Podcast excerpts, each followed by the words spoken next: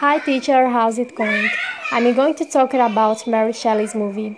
Mary Shelley is a 2017 romantic period drama film written by Emma Jensen. The movie is based on a real event, Mary's life. The first scenes started being recorded in 2015 and the movie name changed from A Storm in the Stars to Mary Shelley. The movie was recorded in February 10, 12, 2016 in Dublin, and in March 7th, the production moved to Luxembourg.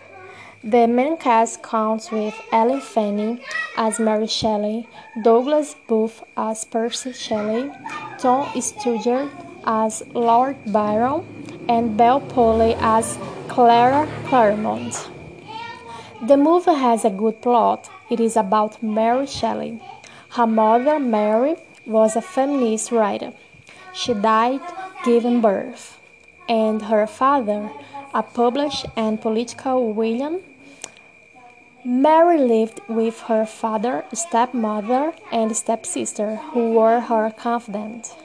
Mary did not have a good relationship with her stepmother who complained all the time because of Mary's lifestyle. Mary was sent to a friend's home in Scotland by her father in order to give a break from home. There she met Percy Shelley that was married, but they get married after Percy's wife's death. They did not have a good relationship because person would like to have other lovers and he would like that Mary behave as well. Percy and Claire, Mary's stepsister, were very close and spent a lot of money giving parties. Meanwhile, Mary was taking care of her newborn, and they won money and had to flee from collectors during, during a strong rain. So her babe died. Sometime after, they went to the Lord Byron house, a known poet.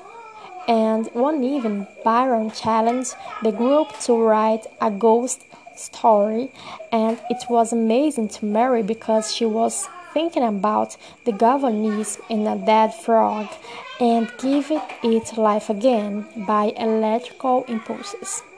And she had a dream so, Frankenstein or modern Prometheus, there is a worldwide recognized book was written. My favorite scene is her first night in Scotland.